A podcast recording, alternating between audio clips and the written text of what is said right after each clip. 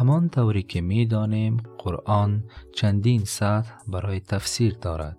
سطح اول همانی که می بینیم و برداشت ظاهری، سطح و برداشت دوم باطنی و سطح سوم باطن باطن و در نهایت برداشت چهارم که عشق است و آن چنان عمیق است که روح آن را درک می کند و در جسم نمی گنجد.